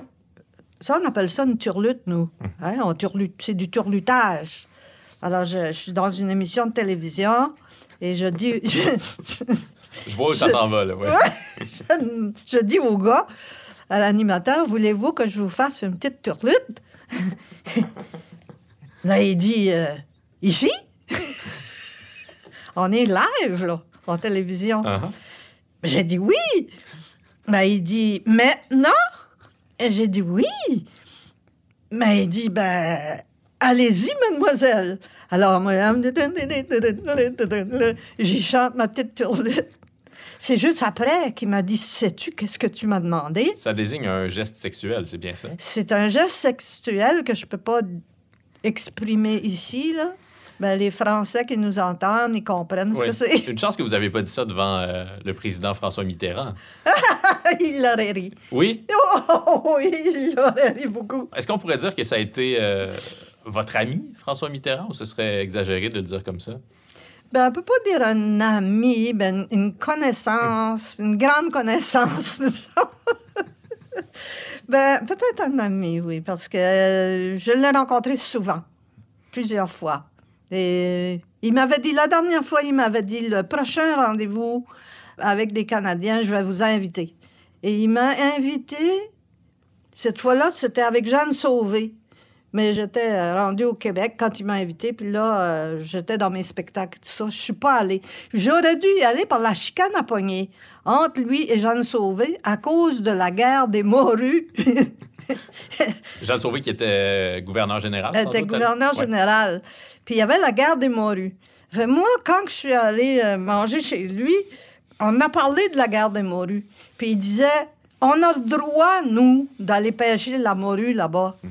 C'est notre territoire, tu sais, autour de Saint-Pierre-et-Miquelon. Oui. Il dit, ça fait, ça fait des siècles qu'on pêche la morue là-bas. Ben, j'ai dit, moi, j'ai dit... Nous autres, ça fait dix mille ans qu'on pêche la morue, là. Mais tu sais, je, je faisais toujours des farces avec lui. Comme, euh, il y avait une émission là-bas où on l'imitait, lui, comme une grenouille. Ouais. Hein, comme un mopette chaud, là. Ouais. Fait, il me regardait, puis il disait... J'ai-tu l'air d'une grenouille? J'ai-tu vraiment l'air d'une grenouille? Puis il, il faisait pareil. Il ressemblait tellement à la grenouille que là, je disais non, non, non, non, non, non, vous avez pas. C'était difficile de, de répondre non. Mais il avait l'air de la grenouille. Il l'imitait complètement. Oh non, mais on a eu des soirées comme ça, fantastiques. Il était comique, lui. Il était très drôle. Comment est-ce que vous êtes devenus euh, donc, des connaissances, presque des amis? Parce que j'imagine que François oh, Mitterrand ne recevait pas toutes les chanteuses canadiennes qui étaient en, en visite euh, à non, Paris. Là. Non. Non, ça a commencé. Il est venu euh, voir un spectacle. Je pense qu'on était dans un festival. Peut-être que c'était le festival du Val-de-Marne où on a été présentés après. Il y avait Morane, je m'en rappelle. Mmh. Il y avait Morane, moi... quelques autres. Et là, ben, il avait vu le spectacle, donc il s'était rendu compte que c'était totalement différent. Ou peut-être parce que j'étais grande, avec des grands cheveux, et qu'il aimait Dalida. Peut-être que je lui rappelle Dalida, je sais pas. En tout cas, ça avait bien communiqué. Et ensuite, quand il est venu au Québec, à Québec même, il a demandé que je chante. Fait là, je suis allée chanter pour lui, là. On s'est vu là. Après, il est venu à Ottawa et j'ai chanté. Il y avait moi et Charles Lebois. On a fait un, un, un show ensemble, moi et Charles Lebois, pour Mitterrand. Ça devait être pas mal, ça, oui. Ça fait... Ah oui, ça, c'était mort. C'était des rencontres comme ça, comme dans les spectacles. C'est comme ça, finalement, qu'ils nous ont invités chez eux. Mais... Ben, chez eux, c'était à l'Élysée, là. Oui, mais c'était sa maison. Oui. Euh... Ça vous impressionnait pas du tout? Vous n'êtes pas du genre à être impressionné par ces, ces grands personnages-là lorsque vous les rencontrez ou vous arrivez à mettre ça de côté rapidement? Ben, moi, j'étais un petit peu impressionnée, mais Lise, pas du tout. Euh, Lise, elle donnait des grandes tapes dans le dos. Et là, à un moment donné, il, il nous dit, c'est... Quand vous êtes arrivés, j'avais... Euh... Disons, il dirait, euh, j'avais soixante-treize ans, et là, il était dépassé minuit, il a dit, maintenant, j'ai soixante-quatorze. Mais ça, c'est des chiffres que je vous dis comme ça. Et là, Lise a dit, « Hey, chante-lui! » Comme on chante par chez nous, tu sais. Ça fait, je pars du « Mon cher François, c'est... » Oh! Excusez-moi, Monsieur le Président. Là, j'ai « Cher Président, c'est votre tour! » de vous laisser faire l'amour. La langue m'a fourché. J'ai dit de vous laisser faire l'amour. À l'Élysée, devant Alors, François lui, Mitterrand. Lui, il dit, « Ah, oh, mais dis donc, c'est ça que vous chantez là-bas au Québec. » Lise, quel poète, ce Vigneault. Hein? Lise, Lise dit, « Oui, on chante ça. » Mais là, moi, je m'aperçus, là, au lieu de, de dire de vous laisser parler d'amour, j'avais dit de vous laisser faire l'amour. Aïe, aïe. Là, j'étais très mal. Je reviens à, à quelque chose de plus sérieux. Ça va être difficile. Comment est-ce que vous êtes sorti, donc, de, de cette dépression-là que vous évoquiez euh, tantôt? Comment on fait pour, euh, pour s'en sortir? Ben, la seule façon que j'ai pu m'en sortir, c'était avec des médicaments. Je regardais à la télévision cette semaine, je m'en rappelle plus qui, quel, quelqu'un euh, du métier qui a été au, presque aussi longtemps que moi dans une dépression et elle n'en, n'avait pas parlé à personne. Personne ne le savait. Il y a encore un tabou qui entoure, euh, oui, entoure tout ça. Personne ne le savait. Et, et, j'ai l'impression que les gens qui sont vraiment dans les dépressions n'en parlent pas. Pas parce que c'est tabou, il y a quelque chose à l'intérieur de soi qui fait que tu, tu ne veux pas parler de ça. En fait, tu te, te nies, tu, tu nies ça à l'intérieur de toi-même. Et c'est des médicaments qui m'ont sorti. J'en ai parlé avec mon médecin parce que je m'en allais vraiment vers la mort. À ce C'était point-là. Aussi noir que ça. Et il m'a donné des médicaments Puis en même temps, je me suis acheté une terre dans, en Estrie, dans le bois. Donc, je suis retournée dans ma nature. Moi, je suis une fille de bois. Mon père était dans le bois. Paquetville, c'était dans le bois. Donc, je suis retournée dans ma vraie nature. Et avec les médicaments, je m'en suis sortie. Puis depuis ce temps-là, je les prends, mes médicaments, par exemple. Quand oui. je les prends pas, je retombe. Je retombe. Oui, c'est ça. On associe beaucoup euh, l'Acadie à la mer, mais il euh, y a la forêt aussi. Il n'y a pas une, une des, des, des premières photos promotionnelles de vous où on vous avait placé comme ça euh, sur un bateau au bord de la mer, là? Oui, on m'a souvent mis dans des filets de poissons, des décors avec des homards. Mais non, on est les Acadiens de la terre. Il y a les Acadiens de la mer, il y a les autres. Moi, j'ai des amis qui viennent de la mer.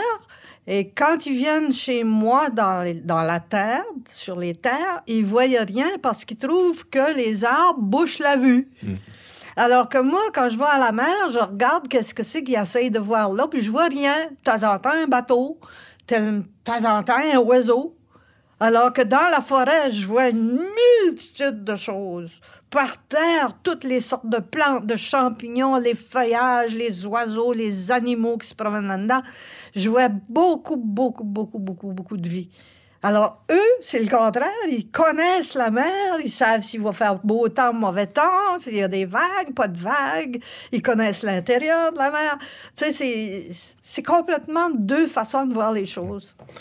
Je l'ai évoqué tantôt, euh, pour certaines personnes de ma génération, malheureusement, euh, Edith Butler, c'est, c'est la tête de Turc, c'est la personne dont on se moquait. Il y avait plusieurs têtes de Turc à, à Pimentfort, mais vous en faisiez partie, tristement. Est-ce que ça aussi, ça contribuait à, à votre dépression, à, à votre état d'esprit, à ce moment-là, qu'on se moque de vous pour aucune raison? Bien, j'étais déjà en dépression. Ça n'a euh, pas aidé? Euh, oui. Ça n'a pas aidé, mais, mais ce qui a été le plus difficile de ça, moi, je n'ai pas écouté. Je n'ai pas voulu écouter ça. Même aujourd'hui, je ne, je, je ne sais pas. Et les gens qui l'ont écouté ont été assez fins pour ne pas mmh. m'en parler, mmh. pour ne pas me le dire. Mmh. Et ce que je trouvais le plus difficile, c'était mes parents qui entendaient ça. Mmh. C'était pour mes parents, mmh. mes frères et sœurs, mes amis. Mmh. C'est ça qui était difficile pour eux, d'entendre des choses comme ça. Et euh, aujourd'hui, je ne veux pas le savoir. Aujourd'hui, si ça se reproduisait, c'est certain que je les poursuivrais, mm. et énormément, et pour beaucoup, et probablement que je ferais stopper tout ça. Mais à l'époque, je n'ai pas voulu m'en mêler. J'ai... Mais le problème, c'est que ça, ça a cassé ma carrière complètement. Ils m'ont cassé les jambes. Il n'y a plus personne qui me téléphonait pour des spectacles. J'étais vraiment poussée dans le coin comme un parasite. Ça a été effrayant, mais effrayant. J'ai dû attendre que ces gens-là soient morts ou presque pour pouvoir reprendre ma carrière et qu'il y ait une autre génération qui apprécie qu'est-ce que je fais. C'est ce qui a mené à, à ce moment que vous avez vécu euh, sur scène à, à Stockley-Sud, lorsque vous êtes... Exactement. Lorsque vous êtes euh, oui, effondré, est-ce qu'on peut dire oui, ça? Oui, je me suis effondrée à Stockley-Sud. C'est une belle chanson, c'est un beau titre de chanson. Oui, effondrée oui, à Stockley-Sud. Oui, oui, je viens de penser à ça. Lise en régie là, pourrait peut-être écrire, faire une chanson avec ça. Oui, oui. À Stockley-Sud, c'était fantastique parce que moi, je, j'adore les animaux, les chevaux, entre autres. Et le, le petit cheval canadien, il l'appelle le petit cheval canadien, mais il n'est pas petit. C'est un gros cheval. On le voit ici sur la montagne. Les policiers qui sont sur la montagne, c'est ces chevaux-là qu'ils utilisent. Et il y a une, euh, des gens qui essayent de protéger ce cheval-là et de le continuer, c'est pour qu'il survive. Et ils s'étaient tous retrouvés à Stockley-Sud. Et puis, euh, toute la journée, j'étais avec les petits chevaux. Oh, je les trouvais tellement beaux. Ils m'ont promené en calèche avec le cheval canadien. Il y avait quelque chose qui se passait, qui, qui, qui me touchait profondément. Et les gens m'aimaient, puis les gens venaient me parler. Puis, euh, quand que j'ai fait le spectacle, la salle était pleine. Il y avait tellement de monde qu'ils ils ont ouvert les portes en arrière et les, il y avait des gens dehors qui regardait de dehors, qui regardait. Et puis, c'était à cette époque-là, là, quand j'ai fait un million de fois « Je t'aime », que j'ai vu que tous ces gens-là étaient venus au spectacle et qui m'aimaient. Euh, Qu'on vous avait pas oublié. Je ne m'avais pas oublié. Je me suis effondrée. Je me suis, je, vraiment, je me suis effondrée. Je, j'en parle, puis j'ai, j'ai le moton. Mmh. Et j'ai, j'ai pleuré comme une madeleine. Parce qu'il fallait... Il fallait c'était trop. C'était trop. Et... Euh, Et ces gens-là sont tous levés, m'ont applaudi. Après, ils, ils m'ont tellement donné de bec, ils m'ont tellement embrassé, ils m'ont usé. ils, m'ont, ils m'ont sauvé à quelque part.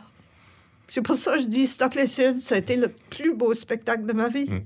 C'est fou quand même, vous qui avez joué à l'Olympia, mais c'est Stock-les-Sud le plus beau spectacle ouais, de votre vie. Oui, oui. Ah oui, j'ai fait les plus grandes scènes du monde, puis euh, moi, c'est Stock-les-Sud. Merci aux gens de, de Stock-les-Sud de vous avoir sauvés puis nous avoir permis euh, d'entendre encore plusieurs et de, puis de vos euh, chansons. Et puis au petit cheval, canadien. Oui, aussi. Faut pas les oublier. Sur votre album de deux mille treize qui s'intitule euh, « Le Retour », c'est ça? Oui. Il euh, y a une chanson qui euh, se nomme « Aimer la vie ». Oui. Écrite par, euh, par Luc Plamondon, votre ami, dans laquelle vous chantez « Est-il permis d'aimer la vie comme je l'aime, d'aimer la vie comme si j'avais encore vingt ans? » Est-ce que, est-ce que vous l'aimez, la vie? Est-ce que ce que vous dites dans cette chanson-là, c'est vrai? Oui. Ah oui! Ah ben ça paraît que j'aime la vie, hein, quand oui. même. Quand j'ai fait le retour, je sortais d'un cancer. Mm-hmm. J'ai perdu mon sein. Et j'étais pendant cinq ans avec des médicaments qui étaient très durs à prendre. Et j'étais très malade avec ça. Mais je n'ai jamais parlé pendant ce temps-là que j'avais un cancer, excepté à mes amis très proches. Là, Luc savait. Et euh, au bout de cinq ans, on m'a dit « T'es correct, t'es sauvé, t'as plus besoin de prendre tes médicaments. » Et puis, quand j'ai arrêté les médicaments, c'est comme la vie est revenue. J'ai arrêté d'avoir mal. Et j'ai dit ça à Luc. J'ai dit « Ma vie est revenue. » La vie est de retour. Et donc, l'album, je l'ai appelé Le Retour à cause de, de ça. Et Luc, lui, il a écrit la chanson. Moi, j'ai envoyé une mélodie. Il dit, envoie-moi une mélodie assez joyeuse. Et j'ai en envoyé une et j'ai envoyé une autre mélodie qui s'appelait Le Petit Air Perdu. C'était pour un orchestre à cordes. Et j'ai envoyé ça. Une journée, il s'en allait en limousine voir, je pense, Céline Dion à Québec. Et il y avait ses écouteurs, la petite cassette avec les deux tunes. Et la petite, le petit air perdu, il s'est mis à faire les mots là-dessus. Et dans ce voyage-là, il l'a écrit au complet. Je suis allée chez lui... Et puis, elle a dit à Lise, je vais te le faire écouter en premier, parce que je ne sais pas si elle va vouloir chanter mmh. ça. Parce qu'il est question du cancer dans la chanson. Yeah. Oui, ça parle du cancer en plein milieu de la chanson. Et euh, là, Lise a dit, je ne sais pas si elle va pouvoir ch- chanter ça, parce que j'en parlais pas. Mmh. Pourquoi vous n'en parliez pas? De la pudeur? Parce que je crois que j'avais peur que les gens... parle de cette maladie-là plutôt que de parler de ce que moi, je veux faire. Tu sais, je veux faire de la musique. C'est là qu'est l'intérêt de ma personne. C'est dans la musique et dans les textes. C'est pas dans la maladie ou les maladies que j'ai. J'avais peur que ça fasse comme « people oui. ». Quelque chose comme ça. Je veux pas être là. Mm-hmm. Tu sais, je veux être reconnue comme une artiste. Et... quand je l'ai entendu la première fois, bien évidemment, ça m'a fait pleurer. Puis j'ai dit à Luc, je ne suis pas sûre que je vais être capable de faire ça. Et puis finalement, je suis rentrée en studio, puis je l'ai enregistré. Et j'ai pleuré, évidemment. J'ai pleuré, j'ai pleuré, j'ai pleuré dans les bras de Luc. Puis euh, finalement, j'ai réussi à la faire en, en, en spectacle. Puis est-ce que votre santé est bonne aujourd'hui? Ma santé, je touche du bois. Oh non, c'est tout du plastique, ça. ça. Du bois. Vous vous touchez la tête, là, oui. Ma santé là, paraît très, très bonne. J'ai demandé au médecin, de zéro à cent, ma santé est où? Il dit, ta santé est à peu près à quatre-vingts pour cent. Ben, j'ai c'est dit, à peu pour, près votre âge. Pourquoi quatre-vingts pour cent? Ben, justement, il dit, à cause de ton âge. C'est pas mal. J'ai aucune maladie, mais il faut quand même que je fasse attention. Là, j'ai soixante-dix-neuf, là. Je m'en vais sur quatre-vingts l'année prochaine, hein? Mm-hmm. J'ai quatre-vingts pour cent. Puis quand j'aurai quatre-vingt-dix, j'aurai quatre-vingt-dix pour cent! Euh, je sais pas si je vous, je vous l'ai dit là, mais j'aime beaucoup votre, euh, votre dernier album, votre plus récent album, Le Tour du... C'est peut-être, j'espère que c'est pas le dernier, donc je veux dire votre plus récent album, euh, Le Tour du Grand Bois, qui a été réalisé par euh, Lise Leblanc. C'est vraiment une très très belle idée, ça, cette rencontre-là intergénérationnelle entre euh, une jeune chanteuse et une chanteuse plus expérimentée, disons. Pourquoi est-ce que ça arrive pas plus souvent, ce genre de rencontre-là? Est-ce que ça suppose pour vous, qui est la plus expérimentée des deux, de mettre un peu de côté euh, son orgueil, de faire des, euh, des compromis? Non, pas du tout. Je pense que c'est la société qui a mis les vieux de côté. Mmh. Tu sais, surtout pendant la pandémie, là, moi, je savais pas, j'étais vieille. Je savais pas du tout, mais on se l'est fait dire à tous les jours. Les gens en haut de soixante ans, euh, tu sais, ceci, cela, les plus fragiles, tu sais, ils nous ont vraiment tassés dans le coin. Et puis, on dirait qu'on n'a jamais rien à dire sur ce qui concerne les vieux. Sur ce qui vous concerne, oui. Il faut qu'ils nous posent des questions. Tu sais, ma, madame, madame Bertrand, là, elle le dit. Si vous voulez faire des choses pour les... Je les, le dis le mot « vieux ». Oui. Pas parce que je me sens vieille, c'est parce que je suis rendue là. Et elle le dit, si vous voulez faire quelque chose pour les vieux, demandez-leur. On a encore notre tête. On a toute l'expérience de la vie, nous autres. Pourquoi vous nous demandez pas? Et Lisa, elle, elle le sait, ça. Elle est venue me trouver, puis elle m'a demandé... Ça faisait longtemps qu'elle voulait faire cet album-là avec moi. Et moi, je n'ai pas vu la différence d'âge. Il n'y en a pas dans la musique. C'est pas vrai. Il n'y a pas de différence d'âge dans la musique. Quand on s'assit les deux là, qu'on fait la musique ensemble, il n'y a pas d'âge. Et ça aboutit à faire cet album-là qui est absolument merveilleux. Euh, tout le monde en parle. Et moi-même, je suis très surprise que, que Lisa a réussi à faire une réalisation pareille. Elle a été inspirée. Vous l'avez inspirée. Elle est inspirée. Peut-être que moi, je l'ai inspirée, mais elle m'a inspirée aussi. Oui. Elle m'a dirigée. Elle a dirigé mes voix. Et puis, c'est une fille qui travaille. Elle travaille très, très, très fort. Tout le temps, tout le temps, tout le temps. Lisa travaille.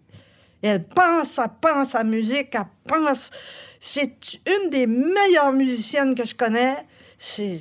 vraiment spécial. Lisa Leblanc, c'est un génie. Ma chanson préférée sur l'album, c'est euh, Jerry Can.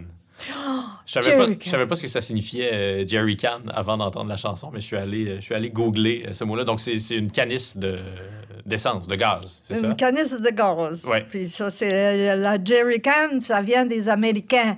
Pendant la guerre, des, euh, les Jerry, les Américains, can, la canne. Et puis, les Français ont repris ce mot-là. Je pense que les Français comprennent la jerrycan. Annick, elle a fait cette chanson-là, Annick Granger, pour la réponse à la chanson de Marie Caissie. Oui. C'est okay. Que Marie Caissie... Oui, parce elle, qu'on elle, l'entend, elle, oui, oui. Elle, elle, elle s'est pris, dans, elle s'est pris dans, dans la neige, et puis... Elle, Annick a dit, bon, ben moi, je me prendrai pas dans la neige parce que je vais tout emmener. Tu sais, des allumettes, du chocolat, tu sais, je vais tout emmener, la jerrycan, même, même euh, du cannabis. Oui. Encore qu'elle se fait prendre dans la neige. Elle a dit, fais-toi-en pas, t'as pas besoin d'emmener ta pelle parce que moi... C'est, c'est assez féministe comme chanson, oui, je trouve. Parce que Marie Caissie, c'est une chanson absolument tragique, là. Oui, oui, c'est tragique. Elle, elle, Elle n'est pas morte dans, dans le neige, là, ben... Mais ça va pas bien. Ça va pas bien. Non. Est-ce qu'on pourrait dire que c'est une sorte d'autoportrait, euh, Jerry Can? Ben moi, je suis plus Jerry Can que Marie Caissie. Ouais, c'est vrai. Je suis content je... d'entendre ça. Ouais, moi, j'ai les Traction Aids, je, je mets la pelle, je mets... Je mets pas la Jerry Can, ni le cannabis, mais... Merci de la précision. Je mets des, des mitaines, je mets des bas, je mets euh, une couverture... Je, je suis vraiment toujours prête quand j'embarque sur la route. Une des euh, plus belles chansons que vous avez créées avec, euh, avec Lise, c'est, à mon sens, euh, « À cette heure qu'on est là », qui est euh, la chanson qui donne son titre euh, à cet album-ci que j'ai entre les mains présentement.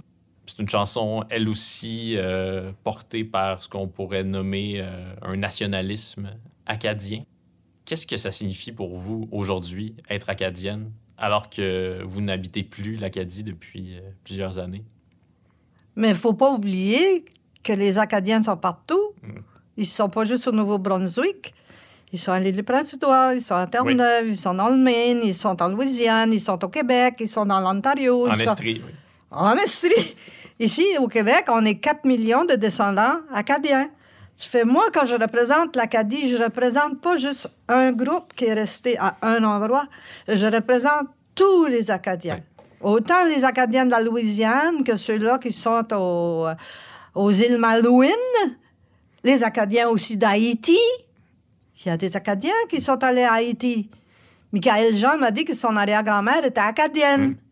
Mm. Moi, quand je, je, je chante, je vais chanter des chansons de la Louisiane, des chansons créoles louisianaises aussi, parce que ça fait partie de notre culture.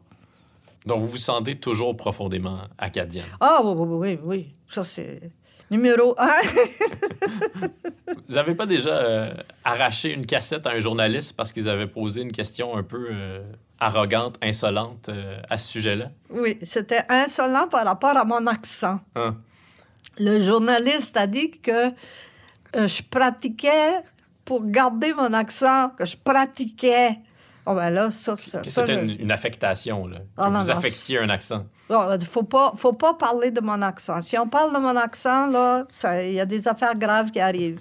Alors là, j'ai arraché la cassette et puis il euh, y a quelqu'un qui était alentour qui a brûlé la cassette. En tout cas, ça a fait un scandale, le scandale de la cassette. Et une autre fois, j'étais euh, là-bas à la baie James. Et puis, il euh, y avait un gars en avant, pendant le spectacle, qui se moquait de mon accent.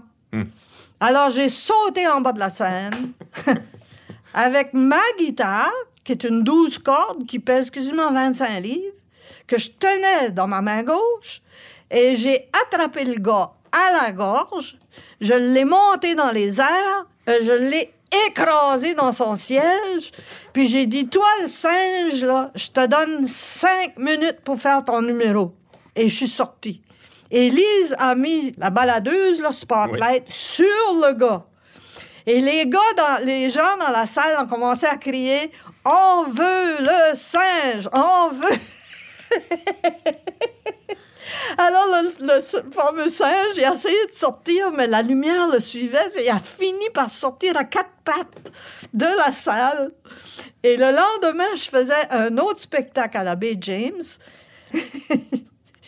Il y avait foule qui essayait de rentrer au spectacle parce qu'ils voulaient savoir si j'allais en pogner oui. un autre. Ils voulaient savoir ce que vous alliez faire subir à, à un non. spectateur. Ouais. oui. Donc, la... et, et, et des fois, je rencontre des gens, des gars qui vont me dire « Moi, j'étais à la baie James quand t'as pogné le gars. » Mais pourquoi est-ce que ça vous blesse autant, ça vous agace autant qu'on parle de, de votre accent de cette manière-là? C'est pas, c'est ma fierté. Hum. C'est ma culture, c'est... c'est... Si, on, on m'attaque en plein cœur. C'est votre essence, oui. C'est mon essence, mmh. voilà. C'est mon âme. Est-ce que vous avez déjà songé à la retraite? J'avais un peu commencé à penser à ma retraite. Euh, j'ai pensé, tiens, je vais faire un album beaucoup plus doux, des chansons d'amour, pour quand j'embarquerai sur scène, peut-être que je pourrais m'asseoir dans une chaise berçante, faire des balades, des berceuses, des choses comme ça, raconter des histoires. Jusqu'à temps que Lise Leblanc est venue, m'a sortie de mon confort, qu'elle a dit non, non, non, non, non, il reste encore quelque chose à faire, puis tu vas rocker, ma belle. Alors, j'ai fait l'album de Lisa, et les, là, les, les spectacles s'en viennent, puis ce sera pas doux. Ça va rocker. Ça va rocker. Le Tour du Grand Bois, la tournée, ça va rocker. Oui. Je suis très content, parce que désormais, je vais pouvoir me vanter que je suis le premier animateur de podcast, de balado, à avoir reçu Edith Butler. Yes. Edith, est-ce que vous, euh, est-ce que vous connaissez le titre de, de mon balado? Non. C'est « Deviens-tu ce que tu as voulu », comme la chanson de, de Daniel Boucher. Je lui ai volé Deviens-tu son... « Deviens-tu ce que tu as voulu ». Oui. Donc, ce sera ma, ma dernière question euh, pour vous. Oui. Devenez-vous ce que vous voulez? Oui. Oui? Oui. Oui, oui. Moi, je voulais bâtir. Je voulais chanter. Je voulais faire de la musique. Je voulais couper du bois. Je voulais vivre dans le bois. J'ai bâti tellement de choses dans ma terre, là, que ça devient le village d'Edith. Il y a le village du Père Noël. Il y a le, le village... Butler. Oui, oui, le village... Et ce que j'aime, c'est de bâtir. Parce que quand je bâtis, je pense à mes chansons. Puis quand je pars en tournée pour faire les chansons, je pense à ce que je vais bâtir. Alors, les deux ensemble, c'est-à-dire le route, la route et le bois, se retrouvent par hasard, on n'a pas pensé à ça, se retrouvent sur l'album. Il y a une chanson qui s'intitule « La vin », oui. Puis il y a une chanson qui s'intitule « Dans le bois ». Bien, il y, y a plus que la vin sur la route. Oui. Il y, y a aussi le Jerry Can, ben oui. Juste sur la route. Puis après ça, de l'autre côté, il ben, y a Tigalo, Tigalo oui. Pour Mamou, on est encore sur la route. Puis dans le bois, il ben, y a le Tour du Grand Bois, il y a Dans le bois. Puis, tu sais, c'est vraiment l'al- l'album définit totalement ce que je suis aujourd'hui et ce que j'ai toujours voulu être. Et là où j'ai toujours voulu être. Merci d'avoir accepté de sortir de votre bois et d'avoir pris la route pour venir à ma rencontre ici. Et c'est aussi mon premier balado. Mais oui! Ah ouais. Vraiment, je vais me vanter de ça pour, euh, pour le reste de ma vie. Je savais pas, moi.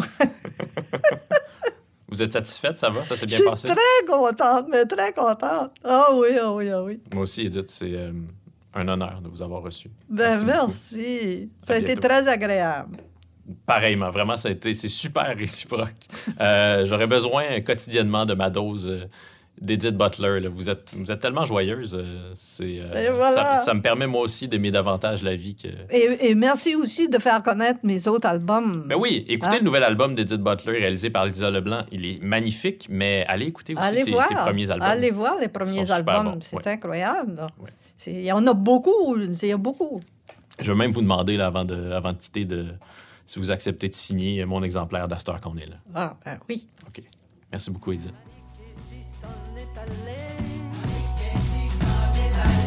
Dans un banc de neige, on l'a retrouvée. Marie n'aurait pas dû partir, même moi, quand je veux déguerpir, j'écris. Un Jack, s'il faut changer la roue, une Jerry Can, juste au cas où j'écris. Un Jack, s'il faut changer la roue, une Jerry Can, juste au cas où. Et toutes les mitaines de paires de bord, des allumettes, du chocolat.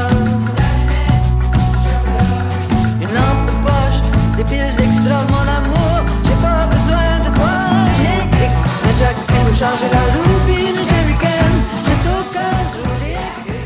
Jack, s'il faut changer la roupine, Jerry Can. Et voilà, c'était Edith Butler. Je devine que vous aussi, si vous ne la connaissiez pas déjà, vous êtes tombé en amour avec elle, comme moi.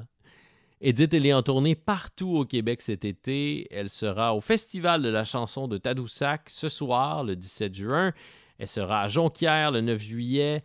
Au Festif de Baie-Saint-Paul le vingt et un juillet. Pour connaître toutes ces dates de spectacle, visitez le w w w point edith butler point c a. Et puis, si ce n'est pas encore fait, bien, je vous invite à découvrir son plus récent album, Le Tour du Grand Bois, qui est disponible partout où vous écoutez votre bonne musique. Et si vous avez aimé cet épisode, n'hésitez surtout pas à nous laisser une bonne note ou un commentaire sur Apple Podcasts. C'est le moyen le plus efficace de contribuer au rayonnement de ce balado. Deviens-tu ce que tu as voulu et réalisé par Jean-Michel Bertium. Merci à Anatole pour la reprise de Daniel Boucher, à Jean-Guillaume Blais pour le visuel et à Vincent Blain du studio Madame Wood. Je m'appelle Dominique Tardif. Je vous donne rendez-vous la semaine prochaine et je vous souhaite d'ici là de devenir ce que vous voulez.